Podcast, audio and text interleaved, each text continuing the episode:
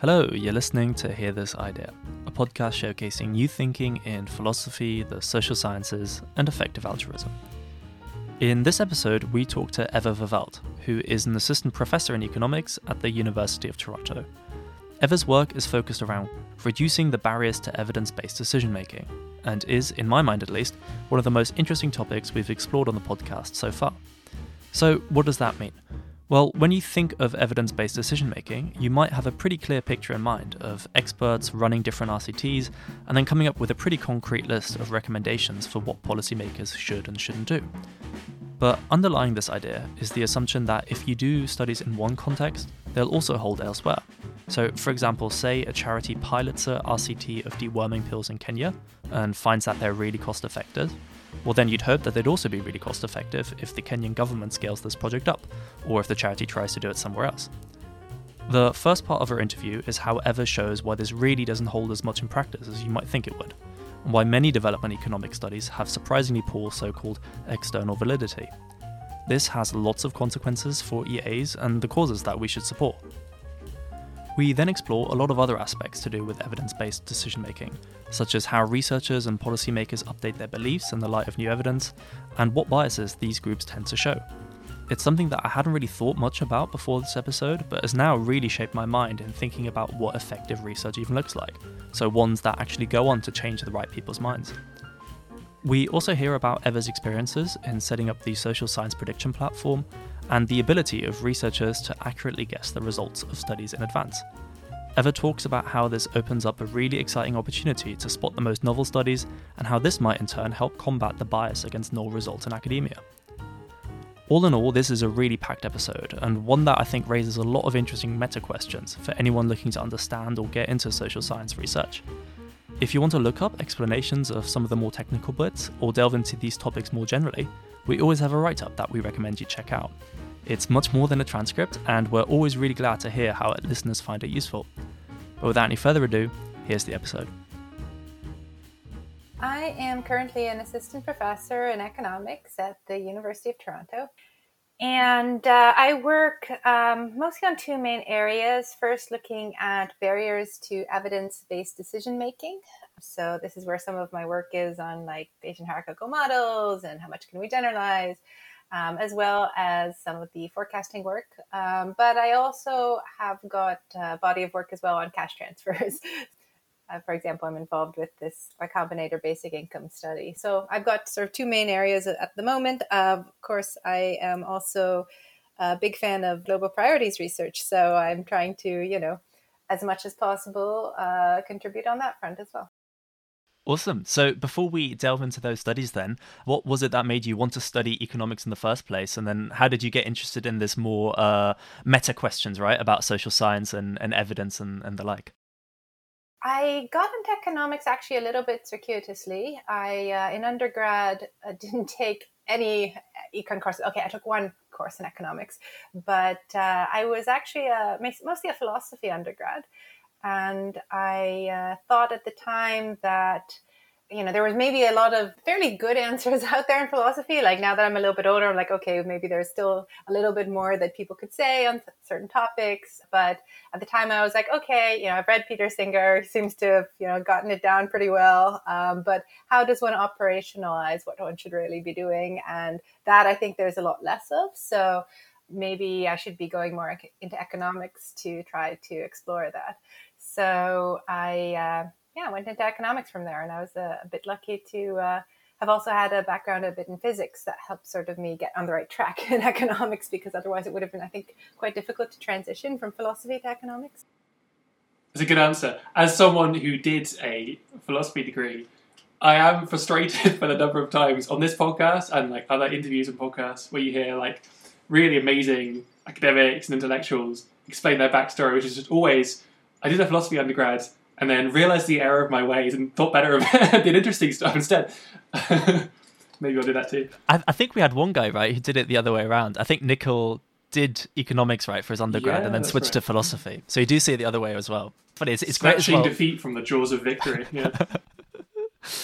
Let's delve into your research then, Eva. And the first thing we kind of wanted to talk about is this idea of causal inference and generalizability of studies. So you wrote this this paper of some of the problems that we have with studies in economics or other social sciences areas that might have really interesting results, but that those results don't necessarily hold when you try to either replicate them or when you try to go on and form policy from them in, in the real world.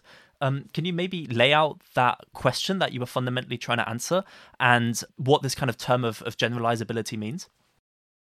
When I was starting this work, uh, sort of where the field was, was that there was a lot of impact evaluations in development economics in particular, and there had been an increasing focus on rigorous methods.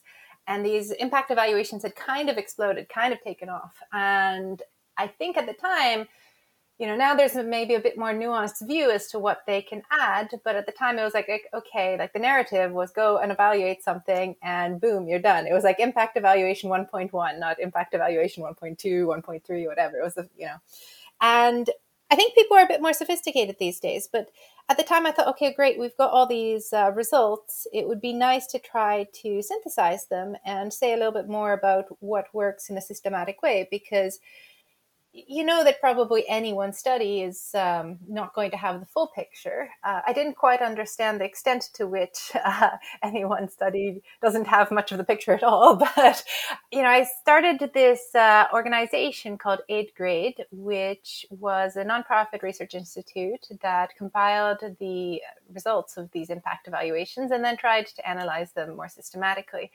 And out of that, I quickly learned that the results from different studies were kind of all over the place. It was a disappointment to me. I was uh, rather distraught to, I mean, you know, I had some idea that there would be some amount of variance, right? But I didn't have any idea about the extent of it. And it was rather larger than I thought. So this got me thinking about the question of uh, generalizability more broadly and, you know, how much we can generalize from one context to another and how one can measure that. And uh, that sort of led me to a lot of my research. I ended up, you know, building on that data, essentially. I don't want to patronize you or our listeners, but would you mind saying a bit more about what we mean by generalizability in this context? Yeah, no, sure. So essentially the ability to uh, infer uh, what will happen in another context when you do the same or a similar kind of intervention. For example, you know, you've got a study on conditional cash transfers programs, and you have one study that says that they'll, you know, increase enrollment rates by five percentage points. But that study was done in a certain context by a certain implementing organization. And maybe you want to try to export those results to, you know, what you would get if you did in your own context somewhere else. And a lot of things change in doing that translation. So the result is not necessarily going to be the same when you do it. And I think it might be worth kind of distinguishing here as well between this kind of concern that you mentioned about whether a result you do in one study will hold in another context and this kind of concern that the study itself was done in a poor way, right? There's, there seems to be a, a difference here about those two concerns. Could you maybe cl- clarify those? Yeah, so I think this is really getting at like internal validity versus external validity. So internal validity is uh, this focus on within the study, having results that you're pretty confident about. And what do I mean by you're confident about them? Um, well, ideally, you have got an unbiased estimate. So maybe it was from a randomized controlled trial.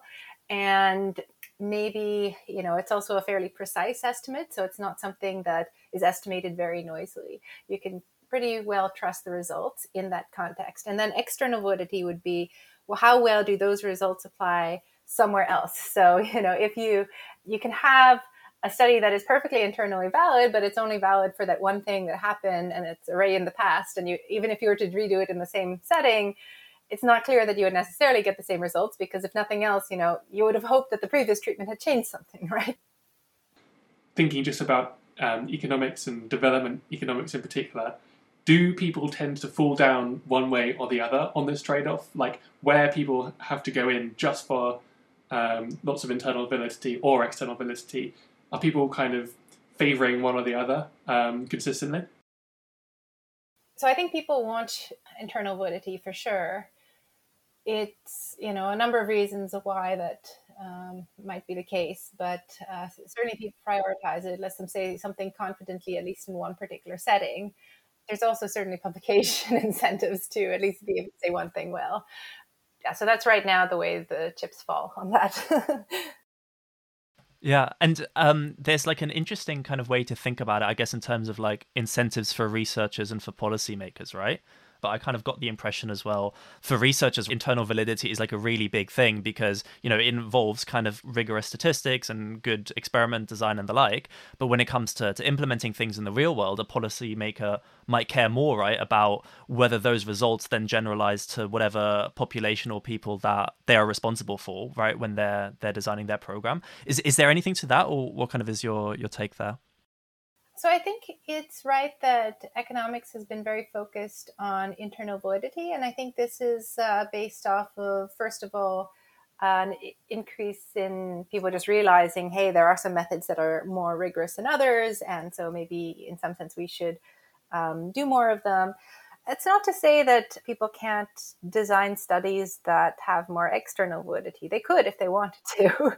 um, they, you know, there is at least under some assumptions that you could make about how the effects might vary by different groups. Uh, you could try to create a study that you would think ex ante might have more external validity. That's a thing you could do. I think you're right that policymakers do care more about, well, how does something perform in your particular setting? That said, I don't want to overstate that because uh, I recently did some discrete choice experiments with Aidan Koval of the World Bank. And one thing we did there is we literally asked policymakers, practitioners, and researchers, suppose you had two different uh, types of programs, which program would you support? They're supported themselves by different types of impact evaluations. And the researchers thought, we, we did a forecasting exercise as well, where we asked researchers, um, as well as uh, some other people, but mostly researchers, to predict what the different groups would have answered. And the researchers uh, predicted for themselves that they would pay the most attention to it not being an observational study, um, the second most attention to, uh, I think it was, uh, whether it was an R C T, uh, so very similar to not being observational, um, then the third most attention to like whether it was precisely estimated. So all these things are things that have to do with, you know, the internal validity and rigor of the study. But uh, in truth, how they actually behaved, at least in the discrete choice experiment, was that they put the most weight on like what did the study actually find. And then, yeah, they did care about whether it was observational or not. But then the third most weight was placed on whether a local expert recommended it or not. So, you know, I think there's actually even a little bit of a disconnect between like what researchers believe and what they think they believe or what they think, you know, they're supposed to believe. I, I mean, in terms of thoughts versus actions, there seems to be a bit of a disconnect, at least in our research so far. Maybe this is a silly question, but on this same survey, when you're asking researchers and policymakers about how they kind of assess and react to different kinds of evidence, you talked about which kinds of evidence they prefer, um, but did you also find any indications of actual like biases or inaccuracies where people are just, just have kind of false beliefs or are ignoring Um, important kinds of evidence um, in that same uh, survey? This was less in the same survey, but we did do a related piece um, that was looking at how policymakers and researchers and practitioners were updating their beliefs based on the results of academic studies. And there we definitely found some behavioral biases. It's a little bit not a surprise because you think, well, everybody's got these behavioral biases. Of course, policymakers would have them. And uh, we didn't find actually differences in the biases between the different groups. I mean, maybe we would have if it was if we had larger samples, but uh, it didn't seem like nothing sort of popped up in that regard. People had different priors, but not different biases. So Uh, the, this really suggests that they're exposed to different information and that that might be what is maybe driving some of the different beliefs that policymakers and researchers have. Maybe they search for information differently, but um, in terms of how they interpret an impact evaluation result, it seems to be, you know, roughly the same. And the kinds of biases we're talking about here are things like essentially over-optimism or like uh, there's this good news, bad news effect where maybe you update more on good news. Um, So it depends a little bit on the setting and uh, situation you're in. Like in some other fields, depending on your research question, sometimes people actually update more on bad news. But it, when it's having to do with um, impacts of programs that people are, you know, really wanting to be true and wanting to have good effects, I think there there's the bias towards, you know, Uh, putting more weight on good findings. And uh, this is true even if it, this program has nothing to do with you, actually.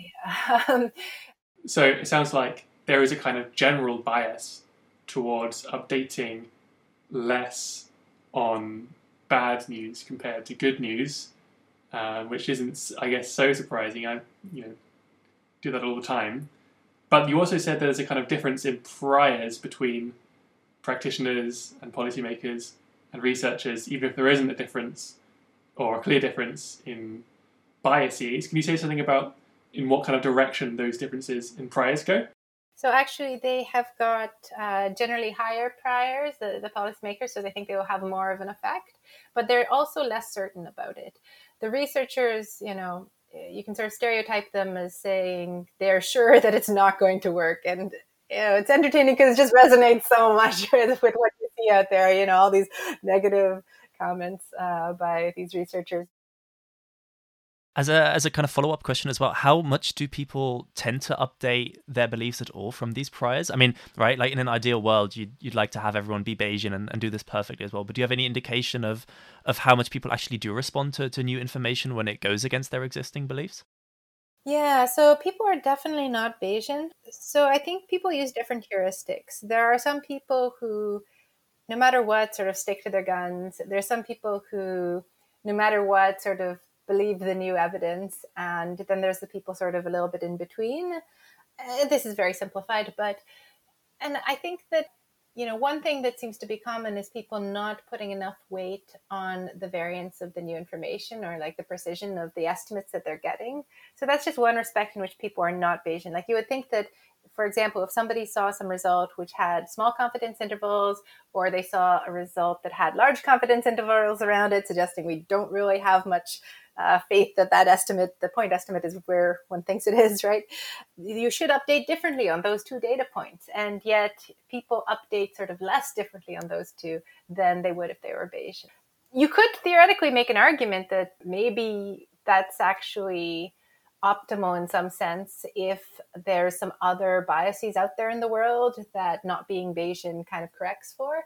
But I think I share the same intuitions as you, that unless somebody really specifies like what is their model of the world in which, you know, having non-Bayesian updating is a good thing, uh, that's a little bit suspect. But, uh, you know, I, I'm willing to be uh, convinced on that if somebody actually has a, a good argument for that. Uh, It kind of gets at something very like foundational, right? In in our kind of thinking about what the purpose of research is, right? Because I mean, with a lot of these kind of studies or kind of interventions and stuff, you would like to think that if we do the research and if we make sure that our studies are good, then that will benefit the world by kind of increasing the amount of knowledge we have, and that people will use that knowledge effectively when it comes to policy, right? Like that kind of like foundational idea of of evidence-backed policy. But when you kind of see these things, you know, whether it be biases or um, like like other ways of, of kind of interpreting this this evidence, how does that make you think about the the purpose of research and, and how good it is in actually shaping policy in a in a positive way? There's a lot of steps and sort of chips that have to fall in just the right way for research to be effective per se. I do think that overall, pretty great to, you know, produce new research. I think it has, you know, large effects overall, just because there's so little that we know, and it's good to have, it's good to have some knowledge of what's a good thing to do. But whether a particular piece of research translates to policy, most people will say that much of the research doesn't, and it's actually very hard to predict what will sort of uh, take off. And there's a number of factors that can sort of that a little bit help to determine that.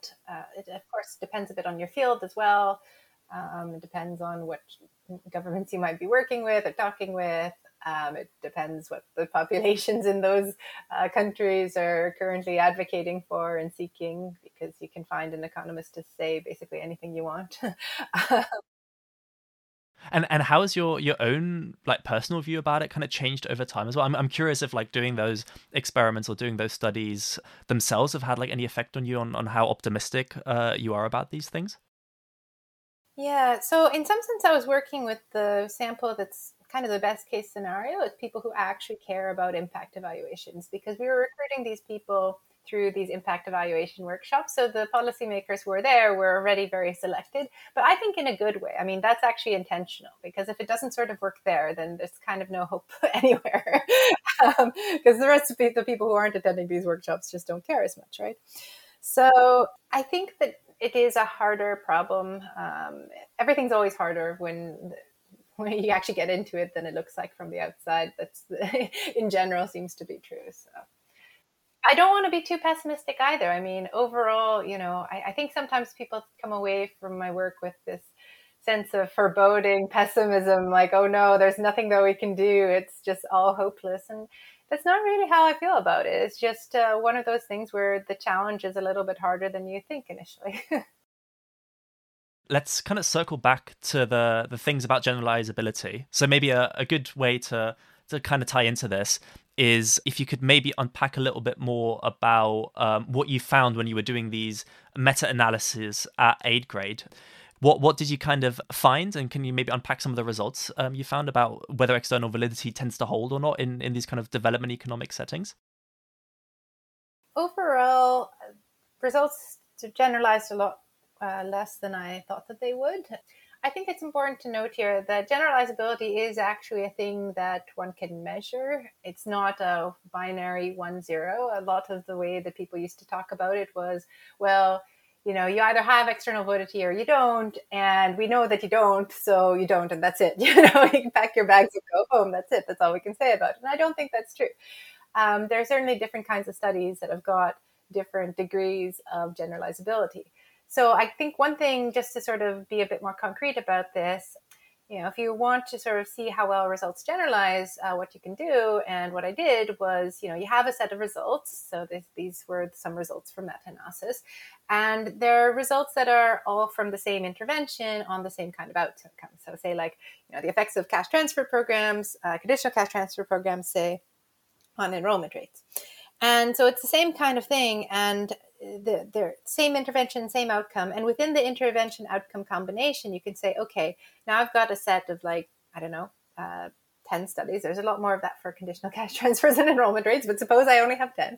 Uh, let me draw one of them and see how well the other ones sort of predict that one. And, you know, or you can sort of do this in a forward-looking way, and you can say, let me plot all these along sort of a time series and say, in the past, historically, how well has each of these, these uh, this past evidence uh, to date and helped in uh, predicting the next point along the way, as it were. And when you do that, it depends, of course, how you're modeling the effects of the new one. Like the most naive thing you could do is to simply pool all the studies together and say, look, I'm going to take the average or the weighted average. That's basically what a meta-analysis result is. It's a weighted average in some way um, of all the different study results on this particular topic, on this particular intervention and outcome. And I'm going to use that as my best guess as to what will happen next. And you can do that. And if you do that, um, good luck to you, because it's going to be, you know, it's something like, Um, you know, you find that it will have like X effect plus or minus X. I mean, it's worse than that, really. Um, you know, it's it's it's pretty bad. So what you can do next is try to say, well, look, I know that's a little bit too simplistic, and maybe there's some other characteristics. Like I know these these particular set of studies, like the subset within this larger set, um, they were all done in a place where maybe they had particularly low baseline rates of enrollment. And maybe I think it's going to be easier to improve your enrollment rates if you start at like seventy percent enrollment rates versus if you start at ninety-nine percent enrollment rates. Like there's only so much you can move in the latter case, right? So um, maybe if I know that piece of information, I can build a more complicated model that has got some other explanatory factor in there. And I can say, well, look, uh, X percent of the variance uh, actually can be explained through this other factor. And you can try to do that, but it's also got its limitations because um, at least uh, right now in development economics, well, first of all, good luck having that many studies, really. I mean, I think development economics is where you do have a larger number of studies on the same types of interventions and outcome combinations. But there's a number of things. So first of all, all the papers try to cover different outcomes from one another. It's uh, publication incentives, really. Everybody wants to be the first one to publish on a certain topic. And so that means covering something that nobody's done before, which means it's hard to make comparisons. So you're probably not going to have that much data. Um, that's one thing. And the second thing is that there's so many characteristics and variables that could actually matter and be important. So you've got this curse of dimensionality going on where you've got too little data and too many possible explanatory factors. And so it's very, very hard to say. I mean, you can try to do meta-regression where you try to, you know, include all these explanatory factors, but it's uh, not going to help you that much in the end. So the naive thing, even though it's naive, is at least the thing you know you're going to be able to do. And so that's why you see it a lot out there in the real world. Um, it's not the sophisticated thing to do. It's not the thing you would do ideally. But, it, you know, if you read uh, some of the white papers or reports various institutes put out, um, that is what they are going on, if they're going by meta-analysis at all. So much to pick up on there. Um, one question I had, though, is you mentioned you were looking at conditional cash transfers as uh, one intervention. Can you give some idea of other interventions you're also looking at? And did you see differences in how generalizable different interventions tended to be? Yeah, yeah, yeah. So uh, we had a wide array of interventions uh, that we collected data on. There were conditional cash transfers, unconditional cash transfers, deworming programs, bed nets. A lot of the causes, actually, that effective altruists uh, tend to, you know, put fairly high up there uh, in terms of cost effectiveness. Um, so there were twenty of these topic areas. And I should say within some of them, we also did capture some of the variance in the programs themselves, because you say conditional cash transfer programs and, well, there's a lot of conditional cash transfer programs. What exactly do you mean by that? So, you know, there's a larger data set that we also compiled on what were the incentives, what were the conditions, what was the sample like, like age range or grade range. Yeah, we we got this on like twenty different topic areas. In terms of um, which ones had the uh, larger problems with generalizability, I would say that the thing that seemed most predictive from my perspective was how uh, close a relationship there was between the intervention and uh, sort of the outcome, in the sense of like, what's the path through which it's supposed to have an effect? Like, how direct is that? So for conditional cash transfers, say, it's pretty direct. You give people cash and you explicitly condition on Um, that particular thing. That's pretty direct. Some of the health interventions are also pretty direct. You give somebody a deworming drug and maybe they're better. Um, I will say, you know, for deworming and for some of the health ones, it's actually interesting because those are the ones where the main variable I would look for, um, if I had to pick one to explain uh, some of the variation, is the baseline rates of whatever the thing is. And so when you do see variance in the effects of different deworming programs, is generally because the baseline worm prevalence is actually very different in the different locations.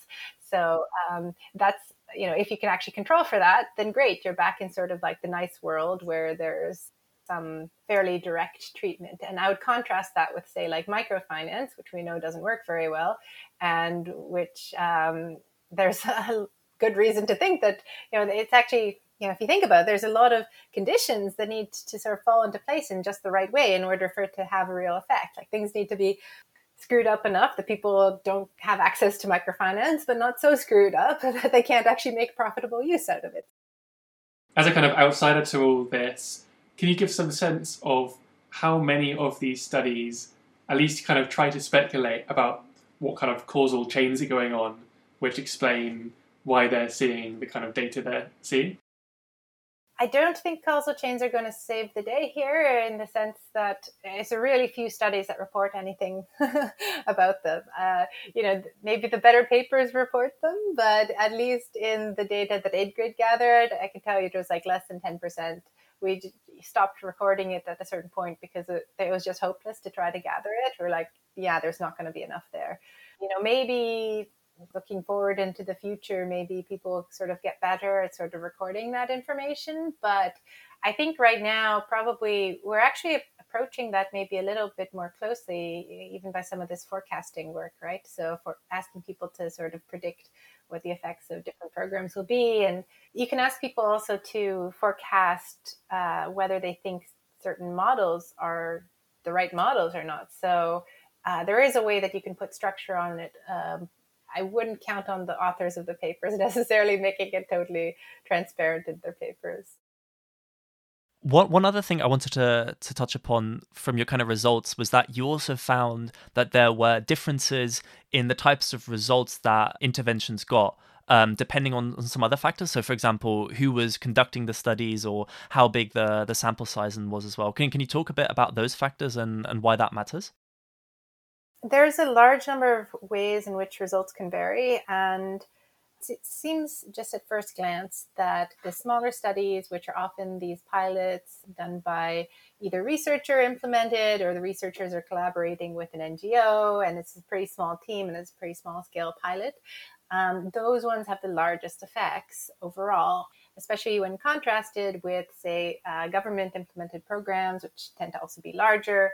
Both the government implemented ones and the larger projects, both of them tend to have smaller effects. And it's a little bit alarming because you would think, well, we do these studies with, you know, the smaller scale pilots in the hopes that it does really well and it scales up really well. But there's like a number of ways in which that scale up can kind of break down. And there are now a lot of people really focused on this scale up problem, and including entire institutions like Y-RISE at Yale, for example.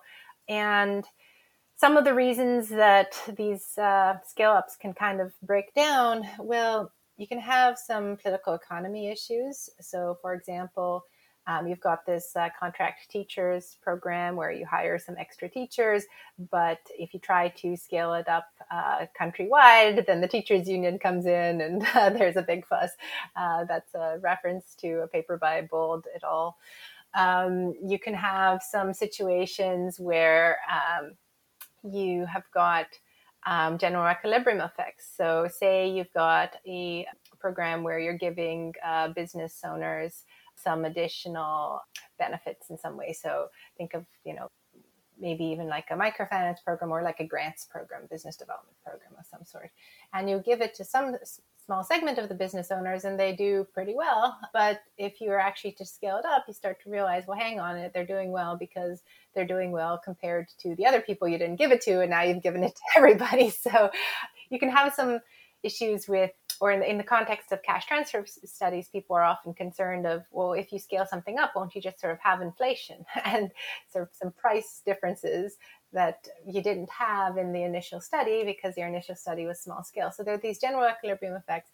There's also, though, the possibility that, first of all, your original study that was maybe the small scale targeted thing was simply better targeted. Like you were targeting the group that you expected to do the best. So you wanted to find some nice positive results, both because of your own incentives and because if you can only give the program to a certain group of people, you might as well give it to the people who would benefit the most from it. You know, it's a little bit understandable. But when, then when you expand the rollout so that it's not as well targeted, then you're getting anybody in there, including people who you don't think it would have as much of an effect for. So that's another reason. But the reasons continue to go on and on. And I, you know, I can keep talking about this ad nauseum. Like, what if... Um, You know, you, you have a government implemented project and it's fine when it's small scale, but when it's a larger scale project and it really expands to, and they need like, you know, more staff to work on it, you might start to have capacity problems where the extra staff you put on the project are just, you know, you don't have the capacity to implement it at scale well.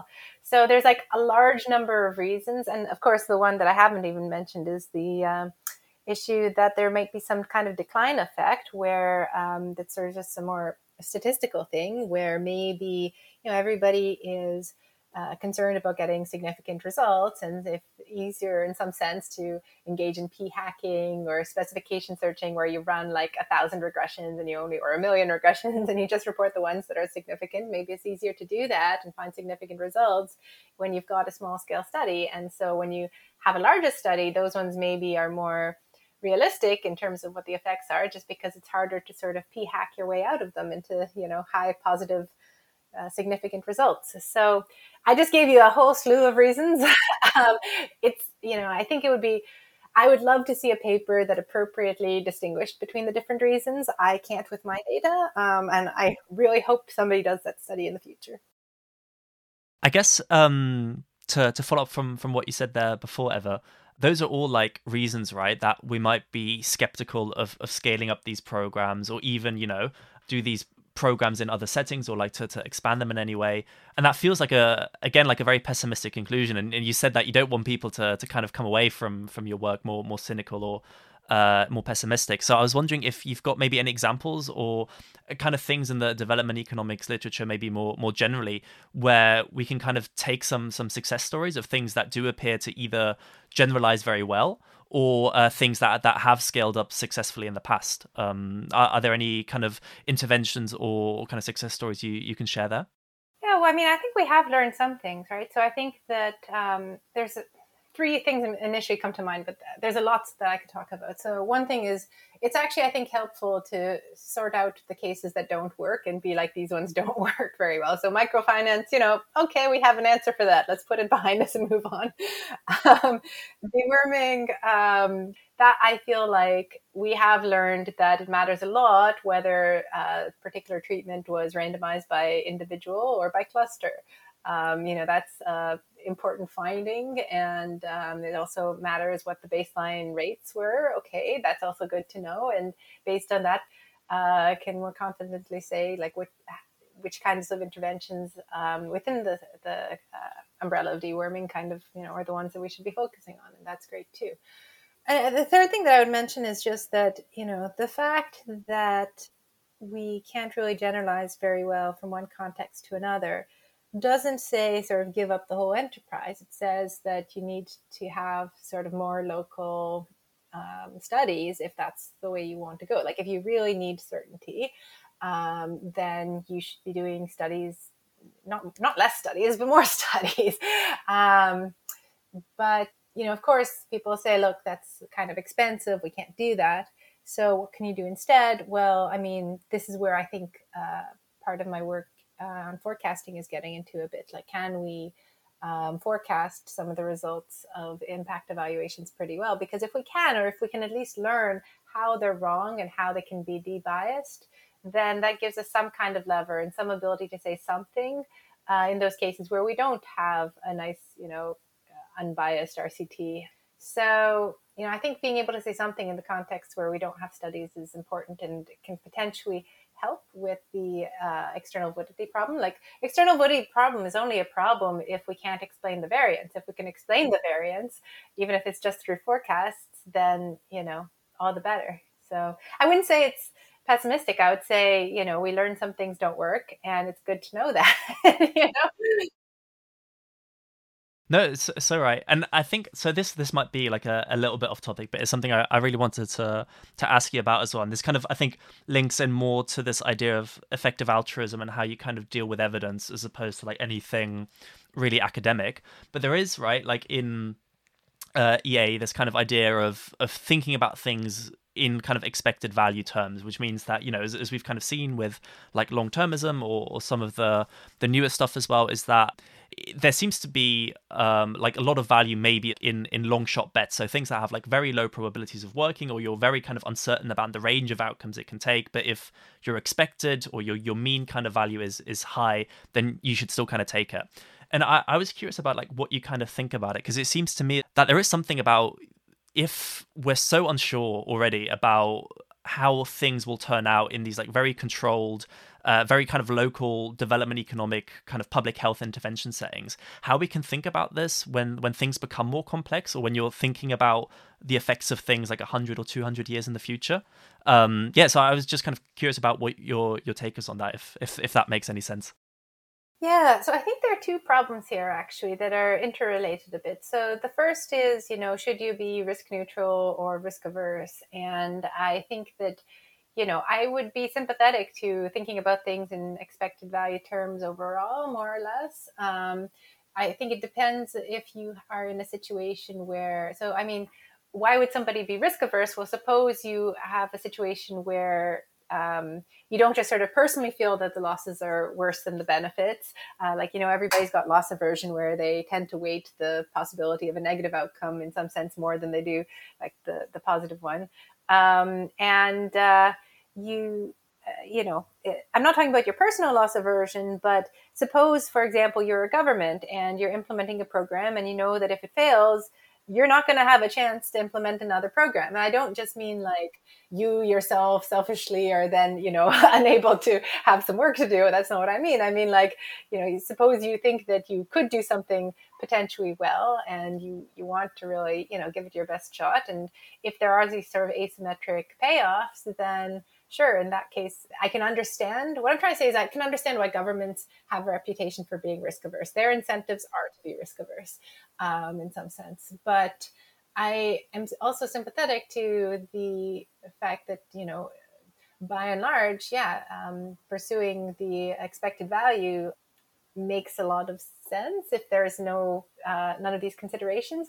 But, you know, I, again, like, how does this uh, uh, fit in with the um, future and what we should be doing? Well, look, if the situation is really complex, this is again, because uh, you mentioned, you know, so how does this tie into we, we don't know very much? Well, I think the way it ties in is if you don't know very much, the temptation is, and I think the right impulse is, that if there is some hope that you can learn more in the future, well, then there's some option value to waiting for the future. And if you can push some of the decisions out later, uh, push the decisions out later. Like you're sort of saying you're in, still in the explore point, part of the like explore exploit trade-off that people make, right? So like the explore exploit thing is like, first you want to sort of explore the whole space and find the good options, and then you ex- exploit those good options that you found. So for example, like in the context of um, like a classic example in economics is like job search. Like you can keep on searching for a job, or you can just say, yep, okay, I found one. Great. I'm good.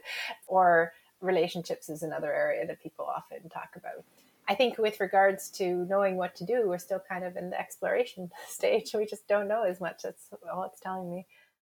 Yeah. So in terms of practical consequences, I guess it sounds to me like one upshot of your work is that it pushes towards exploring rather than exploiting. And what that means is maybe spending more time and effort in kind of thinky, gather evidence, do research mode rather than implement things mode.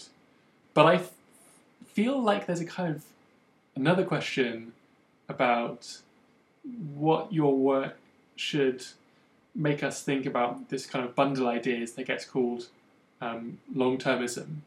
So in the context of, you know, like familiar, global health, quote-unquote short-term um, interventions, I guess it's kind of clearer, right? Like if someone just came along with some idea for a charity or intervention, which I hadn't heard of before, and I could say, look, I've, you know, I've read Eva's meta-analysis of how these things generalize.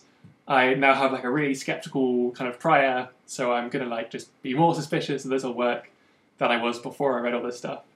But when it comes to these like ideas about long-termism, basically I don't know what this stuff should make me think, or like how it should change my mind. And I can see it going either way, right? So like on one hand, it just makes me more skeptical in general about the ability to make predictions about the effects of certain interventions. And so the further you project into the future, the more uncertain you should be, right? So it's like, it's just like even worse news for long-termism.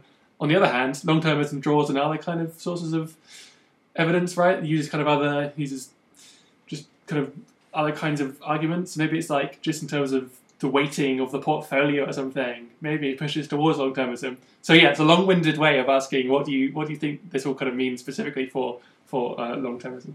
Yeah, no, it's a great question. I mean, I remember um, somebody asking me, so you know, what do you think of long-termism? And I was like, well, we can't even predict the present. How can we possibly predict the future? Um, I, I would say that I've a little bit uh, tempered my view on that. I'm, I think that's still the point at which I'm the most skeptical.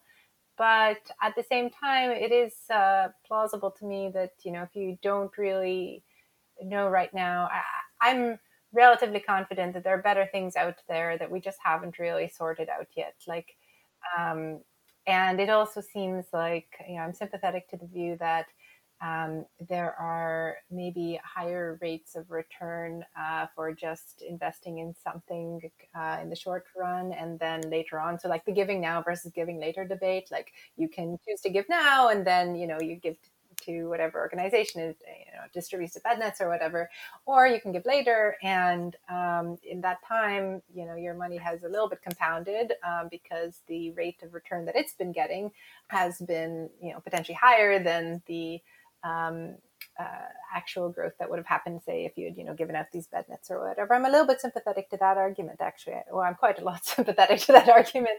So, I, you know, it's true that I don't know. I think the jury is out to, to what extent we can predict the future, and I'm a little bit skeptical that we can do it well. Um, some of my own research right now, I'm trying to get a better sense of like what kinds of timescales are plausible for us to make good forecasts over. And in economics, sadly, you know, we're not focused on things that can um, resolve one hundred years from now or one thousand years from now, because we'll not have data from that. But if we can't even predict what happens one year from now or five years from now, well, that's some indication, you know, at least put some kind of bounding in some sense. So, you know, I think that's an area that I am trying to explore a little bit more right now. But uh, yeah, it's a it's a concern. I think right now it's still sort of le- lean on the giving later side, but um, and um, appreciate long-termism certainly a lot more than I did before. I'm I'm not one hundred percent convinced. I'm not like a complete, uh, you know, I, I can be uh, swayed in the other direction. But I think for now, you know, it's been, you know, you were saying earlier that, you know, you'd have one thing that you've changed your mind on. I think it would probably be this, that it, it's initially very compelling to say, well, I just want to be able to make a difference right now and, you know, give my money right now. And I think the one thing that I've changed my mind on recently as well, maybe giving later is better. And I think it does tie in actually quite nicely with some of the research I've done. One pedantic thing to say is that I can imagine some people hearing that answer and thinking, hang on, this question of giving now versus giving later, what gets called patient philanthropy, is at least in principle separable oh, yeah. from questions about long-termism, right? So I'm not suggesting you're making that kind of, you know, you're blending those two things together, but it is worth, you know, drawing them out. Yeah, yeah. No, I'm not trying to conflate the two. Um, I think often, you know, people who do care about one care about the other. Like they're in the Venn diagram, the intersection is fairly large. Um, but uh, yeah, I mean, th- those are distinct for sure. A natural follow-up to your answer there is just to um, ask a bit more about this research you mentioned about prediction, predicting the future. Look, I guess where I'm starting with this research is on a much more limited and narrow type of question. In part, uh, this is, you know, almost like the internal-external validity trade-offs. Um, it's the thing that I think I can say something about pretty clearly and confidently, and it's um, looking at how well we can predict the results of research. And the intuition here I've a little bit alluded to, which is just that look, you're never going to have all the studies that you want. It would be great if you could start to forecast what you would have found if you had actually been able to do a study.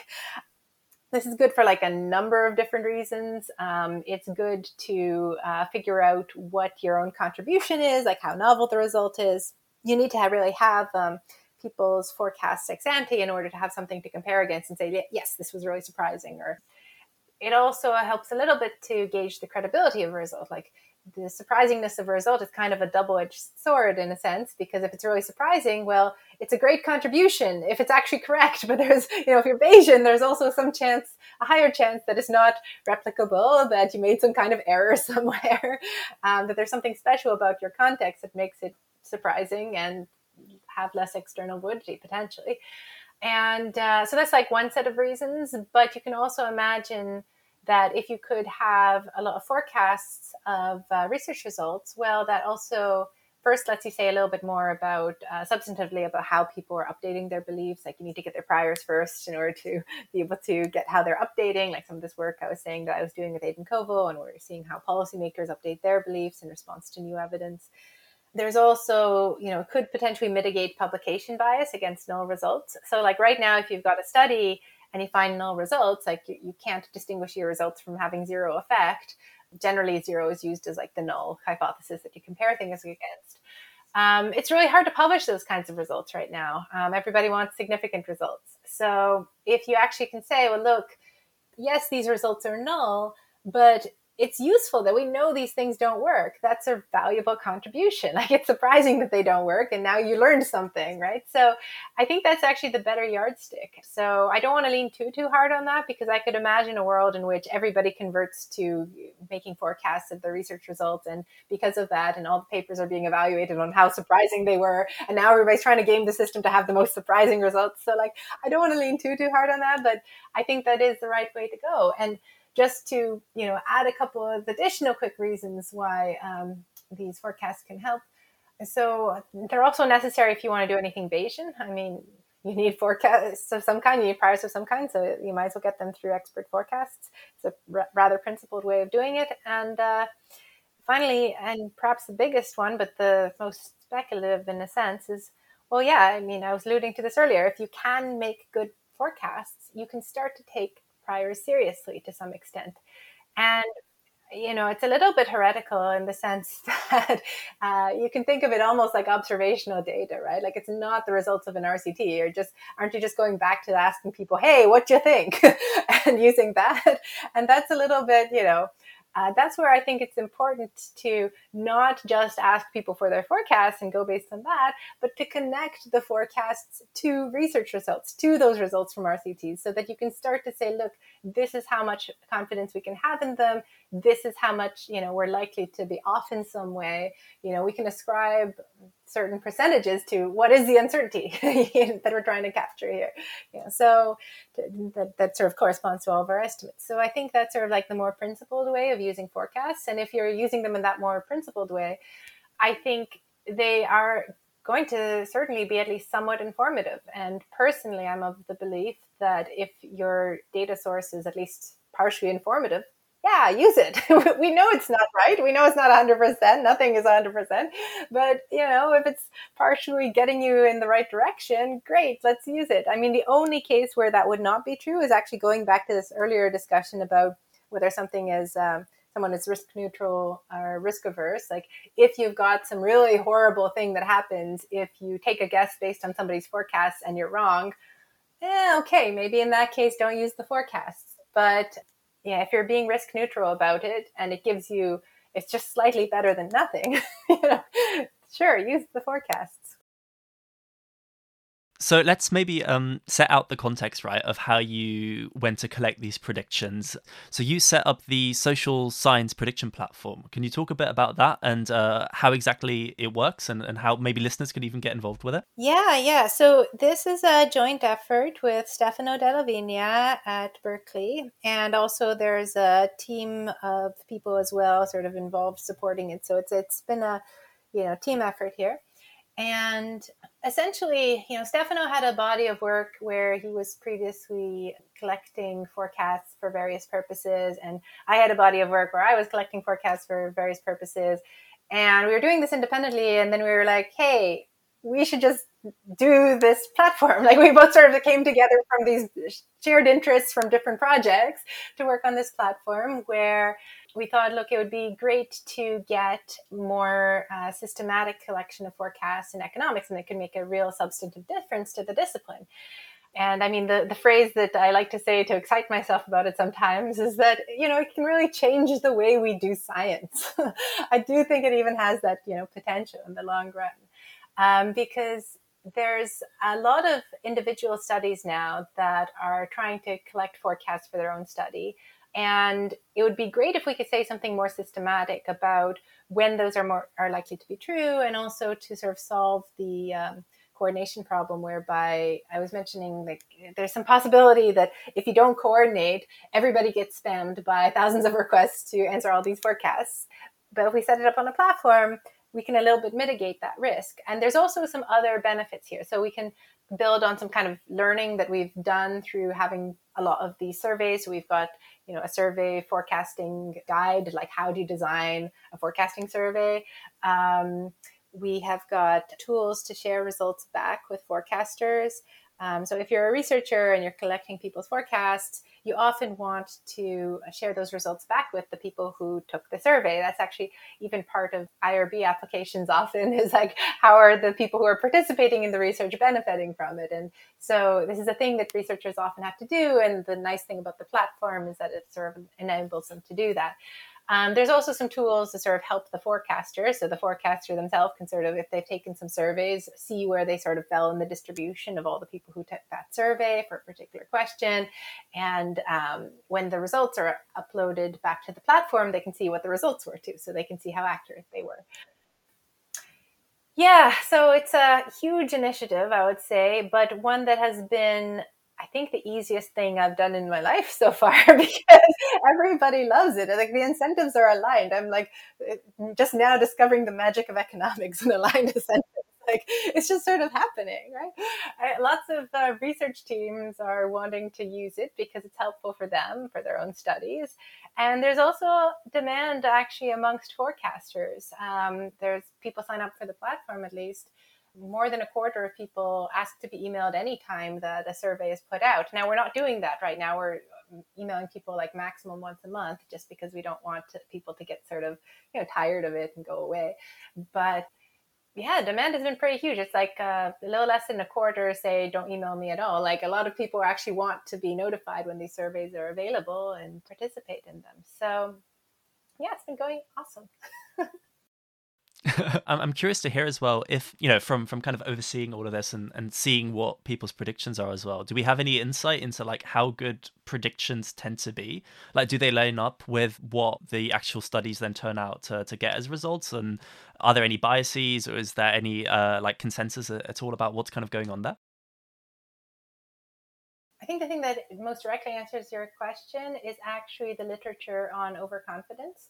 So, um, a bunch of people, when collecting forecasts, actually also ask people to rate how confident they are in their ability, essentially, to forecast it correctly. And generally speaking, over and over again, we do see that uh, forecasters are overconfident in their ability to forecast. And I think that's not even just like a personal thing. It's not like they're saying, oh yeah, I myself personally can forecast really well. It's, hey, we collectively can forecast this really well. So I think my answer to your question is, I do think there's some signal there in the forecasts that we gather. They're not uncorrelated. Um, sometimes they're correlated quite well. Sometimes you get like zero point five or zero point seven correlated. That, in my opinion, that's nothing to sneeze at. That's useful information. I would say, compared to what people are uh, thinking of maybe in the back of their minds, like, oh yeah, we can just forecast this and then boom, we're done, go home, you know. uh, I think that's too optimistic. And I think that's where you can sort of use the results uh, that you see for overconfidence to actually give you some information about that. So I think my answer is, it's worse than people would expect, but way better than nothing, and it's valuable to do this kind of work. So yeah, it actually a little bit mimics uh, my feelings towards the external validity issue. Like, sure, things, you know, are not really great, but um, they're not maybe as good as, you know, I expected, at least, and uh, I think most people expected. Yeah. Have you tried your own hand at predicting social science results, and were you surprised by how good slash bad uh, you turned out to be?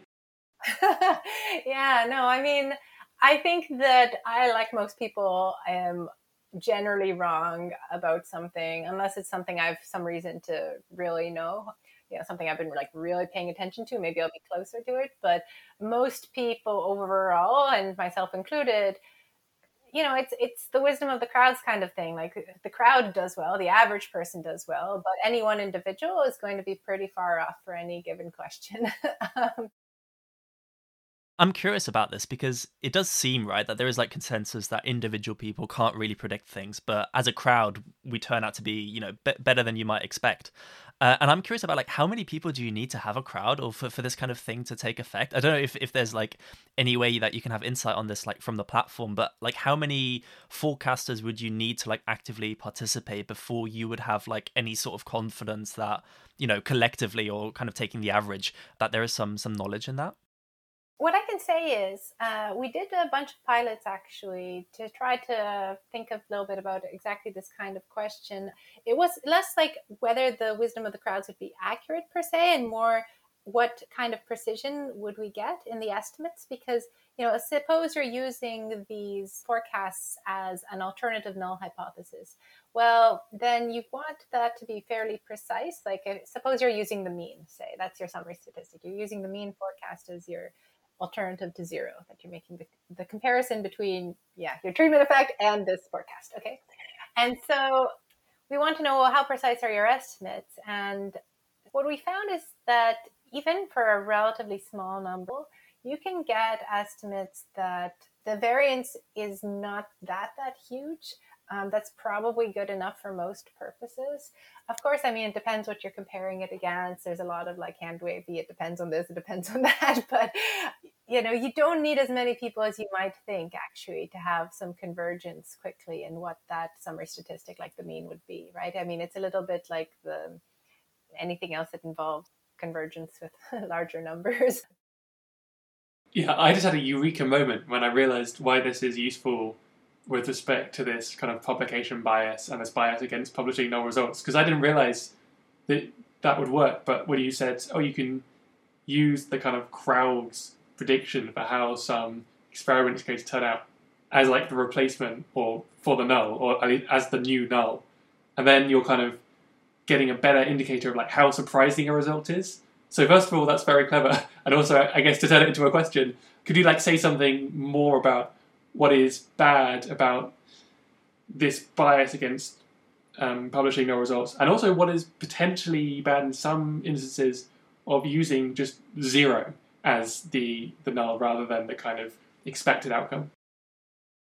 The publication bias against null results is a big issue. It can really bias the estimates upwards. Uh, so why it biases the estimates upwards is because what is making an effect uh, significant is some combination of what was the magnitude of the effect and what was the standard error around your estimate. And so you can nudge either of these if you are, you know, doing any kind of like, you know, evil specification searching or p-hacking. You could try to affect either just by your choice of your specification. You're, you're running a million regressions and just selecting the ones that are significant. What that ends up doing in practice is, generally speaking, nudging up the effect size that you're reporting. Like on average, that's sort of inflating your estimates. Um, and it's also making things just uh, significantly different from zero when, when they're not. And similar concern, you, you were asking, like, what's so bad about comparing against zero? I mean, we can also just argue about, like, is zero the right reference point? So here it a little bit depends. Like, suppose you've got two different programs or two different treatment arms. You maybe want to compare them against each other. Maybe that's the relevant comparison. And to be fair, a lot of people do make those comparisons when they've got two treatment arms within the same study. But um, what often is the case is people only have one treatment arm within the study, but they still compare their effects to zero rather than comparing it to, you know, what would have happened otherwise. And I think that's understandably because we don't necessarily know what would have happened, uh, like what what kind of policy a policymaker would have pursued uh, apart from the one that was being tested. So I, I, implicitly, they're all sort of testing it against, you know, how does this program do compared to nothing? When the real comparison is how does this program do compared to something else that we could have done that's probably not nothing.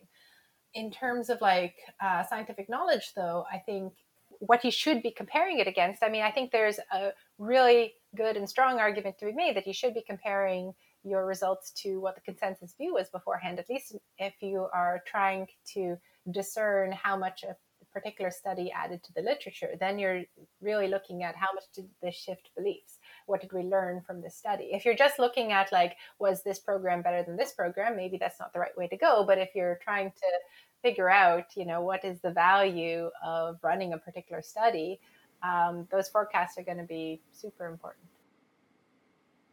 Is there any scope to see if there are people who are really, really good at this kind of forecasting activities, uh, you know, like on Tetlock's kind of work of super forecasting?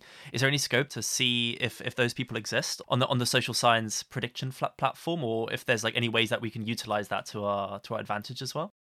Yeah, definitely. And actually, that's one of the major advantages that the social science prediction platform has over people just sort of collecting forecasts on their own, which is that we can actually compile a panel of the same people over time. I mean, you create your user profile. And so we see how individuals do, not just on one question, but on multiple questions over time. And um, that allows us to say, like, are there certain types of either studies or um, some interaction between what the study's about and the person's own characteristic, like this person's domain expertise or their seniority or whatever, you know, that make it the case that those forecasts are more or less accurate.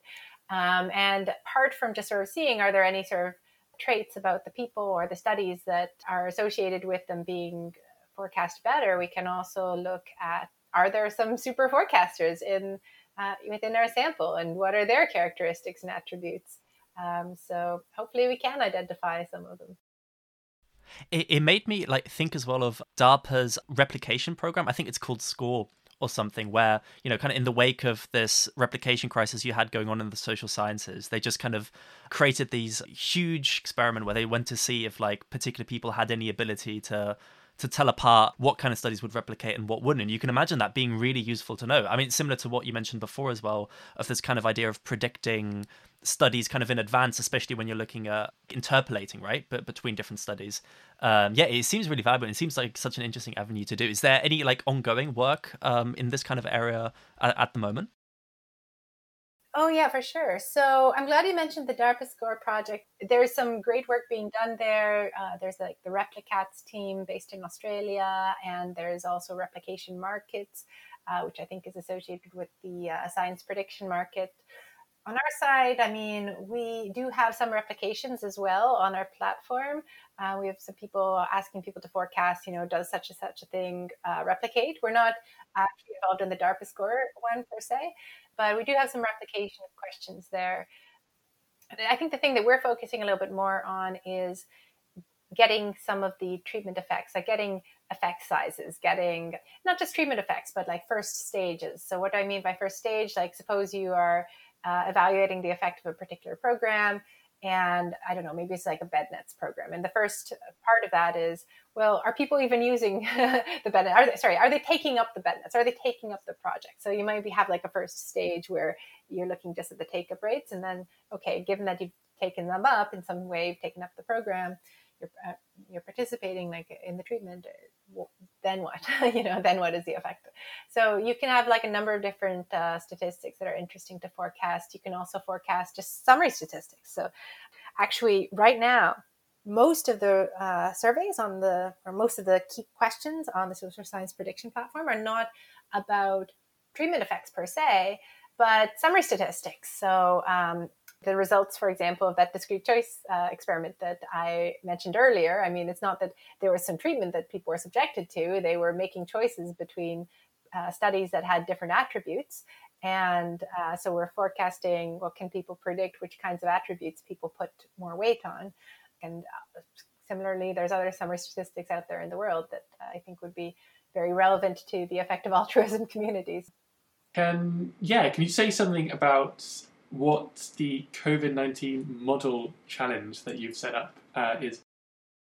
This is a joint effort led mostly actually by Miriam Golden and Alex Scacco and a bunch of political scientists. I'm the lone economist on the project. Um, and so what this is all about is, we thought it would be uh, interesting to know how well people are forecasting uh, COVID nineteen mortality. So there's two parts to this. Uh, the first is, we wanted to elicit a big set of models. So we're essentially crowdsourcing models through this uh, forecasting challenge. And then we're actually doing a second part, which isn't up quite yet, very, very soon, where we take those models and we put them on the social science prediction platform, and we ask people to put weights on the different models. You also mentioned in, in some of your work as well that this kind of stacking approach, right, that you take in inviting people to make these models and, and then kind of combining them. Can can you explain what that is and what you see the benefit of, of that being? Yeah, so the way we set this up, we um, separated out uh, the crowdsourcing of models and the putting weights on the models and how well they perform for a couple of reasons. So first of all, there is some evidence that people are reasonably good at sort of coming up with variables that might be important, you know, sort of explanatory variables. People can come up with those. But in terms of putting weights on them, it might be a harder kind of problem. So uh, first, we want to make sure that we had a pretty comprehensive list of different kinds of models that people might have in mind so that we have some good ones in there. And nobody can say, well, yeah, you did this, but they're for the crappy models that nobody cares about. Like, we wanted to get as comprehensive a good, a good set of models as we could. And then in terms of uh, the meta model, the idea there is, let's see how well each of these models sort of performs if we put them into, yeah, well, a meta model. So what's a meta model? Well, I'll make an analogy to um, a simpler thing, which is like linear regression. Or you can even just say, like, suppose you're thinking about two things that are correlated.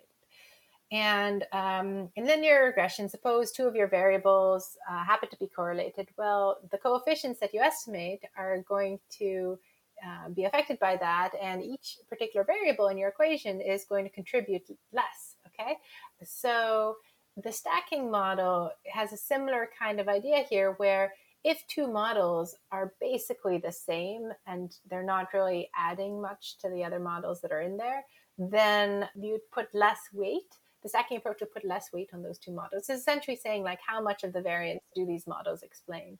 Um, once you sort of throw them all in there, as well as some, you know, epidemiological controls.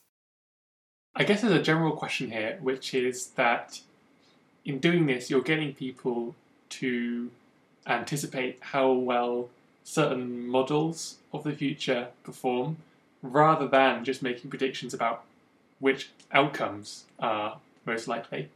What's the advantage in kind of taking this step back and making predictions about the models themselves? I think part of the advantage is um, if you are asking people to forecast how well models perform and you get some sense of these models perform uh, better, well, you can take those models to other data in some sense, you know, be more informative in more context. If you just sort of ask them to predict mortality, well, um, lots of things can go into that. So I think that can be valuable because then you can sort of see, like, is it the case that, so say you've got some model and you've got a bunch of different parameters in your model. Once those parameters change, you can know what will happen. Um, you know, if the coefficients stay the same, then you sort of know what happens when you just sort of change the, the values of the parameters in your model. Alternatively, you could end up in a case where the coefficients themselves are not stable. And in order to differentiate between these, you really need something like a model. Yeah, I guess it kind of loops back a little bit to what we were talking about earlier about external validity and generalizability. There's a kind of loose analogy there where it's possible to um, predict outcomes accurately, but you're not quite sure how you did it. Or you could kind of be... Yeah, I mean, you get things wrong occasionally, but you have this really robust model and you're, like, more confident it applies to other contexts. And actually that sounds a lot more useful than, than just kind of being kind of lucky and confused about how you're doing so well. Yeah, I mean, I think the way I would put it is that it opens up the black box and it allows you to then say a little bit more confidently what you think the effect will be somewhere else. So I think it's not maybe quite a great fit for the internal versus external validity question, but I do think it's related to um, the question of generalizability. If there's a trade-off anywhere, it might be easier to make forecasts where you just say a number. You know, ask me to predict a number and I maybe will take thirty seconds to predict a number. Ask me to create a model and predict, like, how, you know, think of this model versus this model and how they all sort of fit together. That's a little bit harder of a question to ask. But if people can do it, then that's really informative. So I think one of the things we're learning here is how well people can do, and can people put good weights on these models? Is this sort of a worthwhile direction to go? One thing I just wanted to make sure to to ask as well, just to clear up, is when we were talking about the stacking approach, and you mentioned that it kind of splits the the weights, right? If if things kind of get repeated, is part of the idea then as well that that kind of incentivizes people, right, to kind of give novel contributions that other people might not, or or what's the the idea behind that? So when we collected the models through the forecasting challenge, we explicitly said we were going to sort of award the ones that uh, contributed the most in the stacking evaluation. Now, that's to incentivize people to try to really, you know, pull from anything that they thought other people were sort of leaving on the table. Actually, there's a really nice analogy to be made to the uh, uh, social science prediction platform and the sense in which if you're comparing results against what experts previously believed and you are uh, showing something that's surprising and, and true, that's kind of more of a contribution. Like we were trying to elicit those greater contributions um, in this way.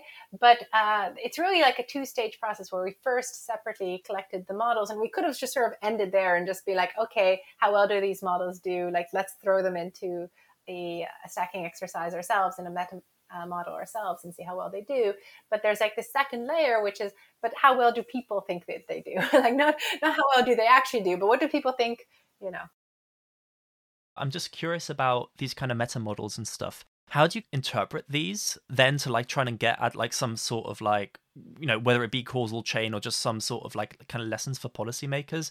And is there like a risk that they just kind of end up overfitting because they end up being so complex, being models of models of models that, you know, they might be really good at predicting, but you have really no idea why it kind of reaches that decision? It kind of gets back to what you mentioned about opening the the black box, but I was just curious if you could kind of elaborate on that. We were a little bit concerned that people would create these really elaborate models that might sort of overfit the current data and then maybe less be less uh, applicable later. And I think that's part of the rationale why we were thinking, let's try to ask people to only put in a few variables um, in their models uh, so that they're really focused on the best ones. Because like if somebody just tries to throw anything in there and machine learn it and try to figure out, you know, what are the, build a really, really complex model, uh, they're probably not going to contribute that many, uh, like they, they might risk overfitting it, uh, maybe not, but um, I guess the other reason why we wanted to restrict uh, attention to um, allowing people to only put a few things into it was we thought this might also sort of capture the way that people normally think and talk about it. Like, yes, sure, in your spare time, you can build some complicated model and you can try to make a test set and training set and try to avoid overfitting. Um, but uh, in day-to-day life, you're not going to be actually running those sort of machine learning models. So we wanted to sort of see how those uh, sort of went in terms of sort of building up the meta model. I think that's still valuable. I think you're right that there is a risk that if it, it just sort of makes it way more complicated again, and then you can overfit with that. Um, I think, you know, again, like there are ways of sort of trying to mitigate that a bit, like test sets and training sets. For our particular case, it's not like we were going to have like an easy test set or training set. So, you know, on the other hand, like I'm a little bit less worried about that being a huge, huge issue for us. I mean, it's possible that we'll see that the early models that people gave are not going to be accurate out into the future, but we're collecting some data at different points in time in the future as well. Yeah, we'll see, I guess. Yeah, it'll be super interesting to see what the results are. And we'll definitely link to it in the write-up once those those results come out um, to, to kind of see what, what you ended up getting. No, I mean, we have obviously run it on the data that we have so far. We can't, you know, know what the future will bring on that, but uh, yeah. Cool. Should we head into final questions then? We have two kind of questions we ask everyone, although I'm just thinking of asking a third one, which is, so for context, this is one of Tyler Cowen's favorite questions, apparently. And we've been talking a bit about prediction and forecasting. And so the question is, what is your most surprising prediction? I think compared to the uh, status quo, it is actually still surprising to people, A, that one can sort of measure external validity. I still think people are mostly thinking about it as a binary thing.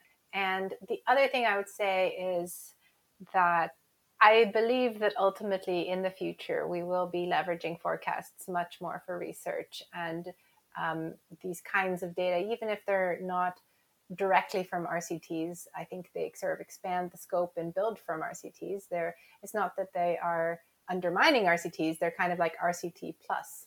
So I think we'll see a lot more of that in the future. Great. And the first proper final question is somewhat similar, which is, what significant thing have you recently changed your mind about and why?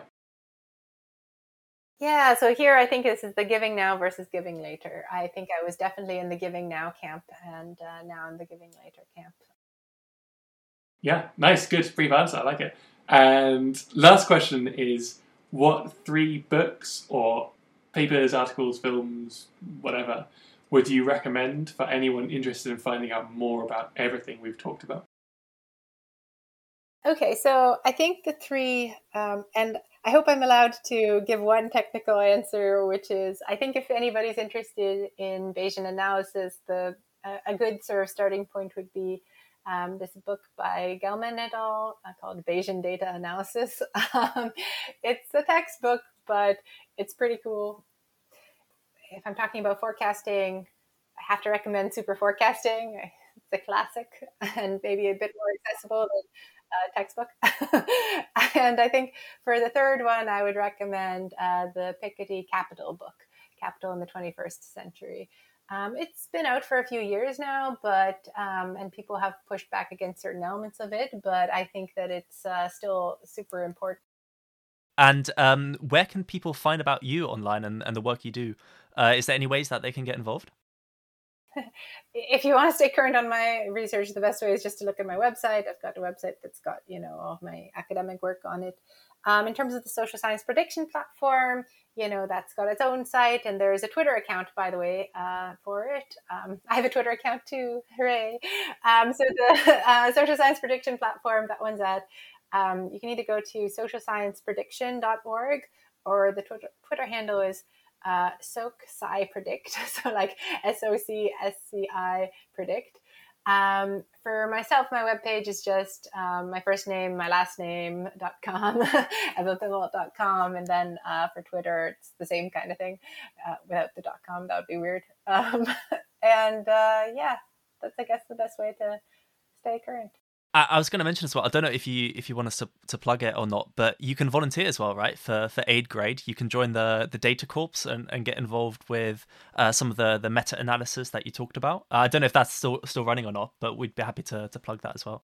Yeah, no, you know what? I am basically not operating that portion of it anymore. It still does exist as an organization, but the data core was uh, too much work. So I've got to sort of uh, gotta be honest there. It's uh, yeah, you know, sometimes it takes way more work to supervise uh, volunteers than you'd think. I would say that um, if anybody has either skills in, um, so there are like a few areas that I would be glad to have somebody's participation in, and one is um, there, certainly for the uh, social science prediction platform, there's more just web development work that can be done. We have an awesome web developer who is amazing and fantastic. And so this is not meant to reflect anything negatively on him. No, he's fantastic. But, you know, there's always more that can be done. And so I think it would be certainly helpful to just have another pair of eyes and hands uh, on that. And then the other thing I would say is, if anybody out there is uh, super uh, skilled at